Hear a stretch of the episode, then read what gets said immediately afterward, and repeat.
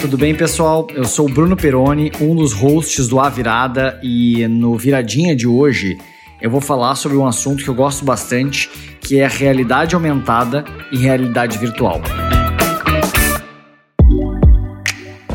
A realidade aumentada basicamente é utilizar a tecnologia para adicionar uma camada em cima da realidade que existe, utilizando um dispositivo para enxergar essa nova camada, como por exemplo o celular.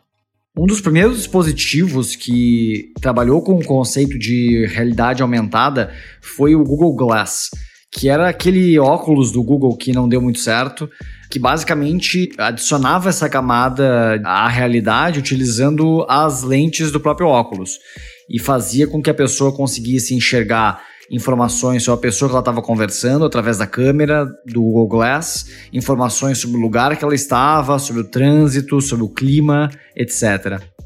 Hoje em dia, o principal dispositivo para aplicar a realidade aumentada acaba sendo um computador poderosíssimo que quase todo mundo tem na palma da sua mão, que é o smartphone. Existem várias aplicações da realidade aumentada que eu gosto bastante que eu gostaria de destacar aqui. Uma delas é a aplicação para a área da educação. E um case que eu gosto bastante é o dos animais do Google. Então, se vocês entrarem no Google lá e digitarem o nome de um animal, por exemplo, leão, tigre, etc., vocês vão ver no celular uma opção de ver modelo em 3D.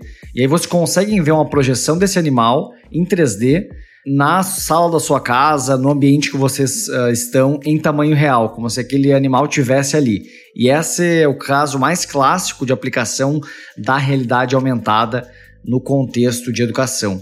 Isso pode ser aplicado para diversas outras áreas, para conseguir as pessoas enxergarem de fato qual é o tamanho de um leão, qual é o tamanho de um animal, qual é o tamanho de alguma coisa e criar essa interação muito mais próxima com o mundo real. Um outro caso muito legal é para eu testar e experimentar produtos de uma maneira mais fácil.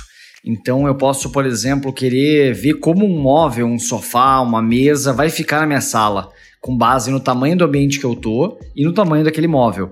Então eu consigo abrir a câmera do meu celular e enxergar como aquele móvel combinaria com o ambiente que eu já tenho.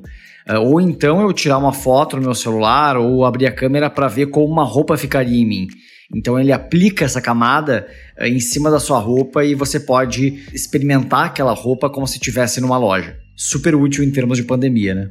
Eu gostaria de destacar aqui também, para quem quiser se aprofundar, o caso do HoloLens, que é um dispositivo, uma espécie de evolução do Google Glass, uh, que é desenvolvido pela Microsoft e que permite também enxergar modelos em maior resolução e aumentar eles com a mão naquele melhor estilo Minority Report.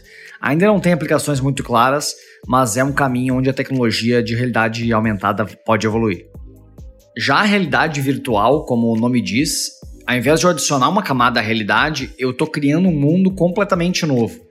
A indústria dos games cria mundos virtuais há muitos anos, só que a diferença é que a realidade virtual é eu basicamente estar imerso nesse mundo, com o uso de imagem, som e posicionamento 3D para que eu consiga interagir com aquela cena e realmente parecer que eu estou em outra realidade.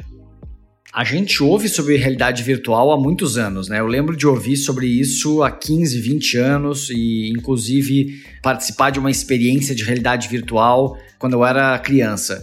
Mas o que fez com que a realidade virtual voltasse é a evolução das tecnologias de processamento, tanto o poder de processamento de smartphones e de consoles e computadores para conseguir fazer uma simulação que seja verossímil e que realmente seja imersiva, como também a tecnologia de transmissão de dados para que eu consiga ter dispositivos, eu consiga ter os óculos de realidade virtual de maneira sem fio, né? E aí eu preciso de tecnologias como Bluetooth ou tecnologias de internet móvel, como é o caso do 5G que o Gustavo mencionou no último viradinha.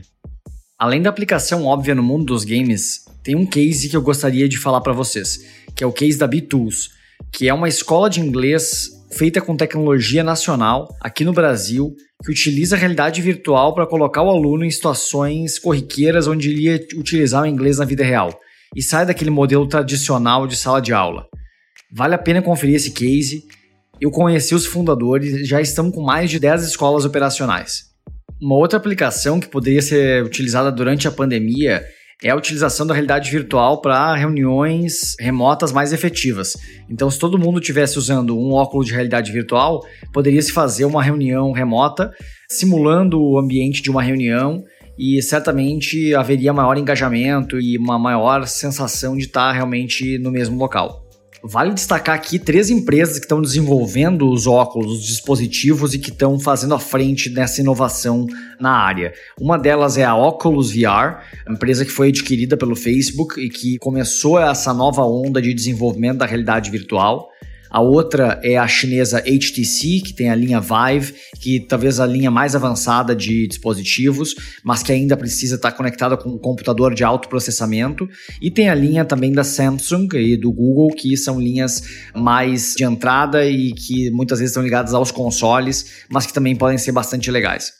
Uma das limitações da realidade virtual ainda é, claro, o poder de processamento, que é muito grande para eu conseguir realmente estar imerso e eu conseguir parecer que eu realmente esteja em outro lugar. E também a qualidade de imagem dos óculos para que não sejam desconfortáveis e, e criem uma experiência realmente boa. Esse foi mais um Viradinha. Obrigado, pessoal. Confiram os próximos para ficarem ligados nessas tecnologias que a gente está apresentando e que vão impactar de forma transversal diversos setores. Até a próxima. Tchau.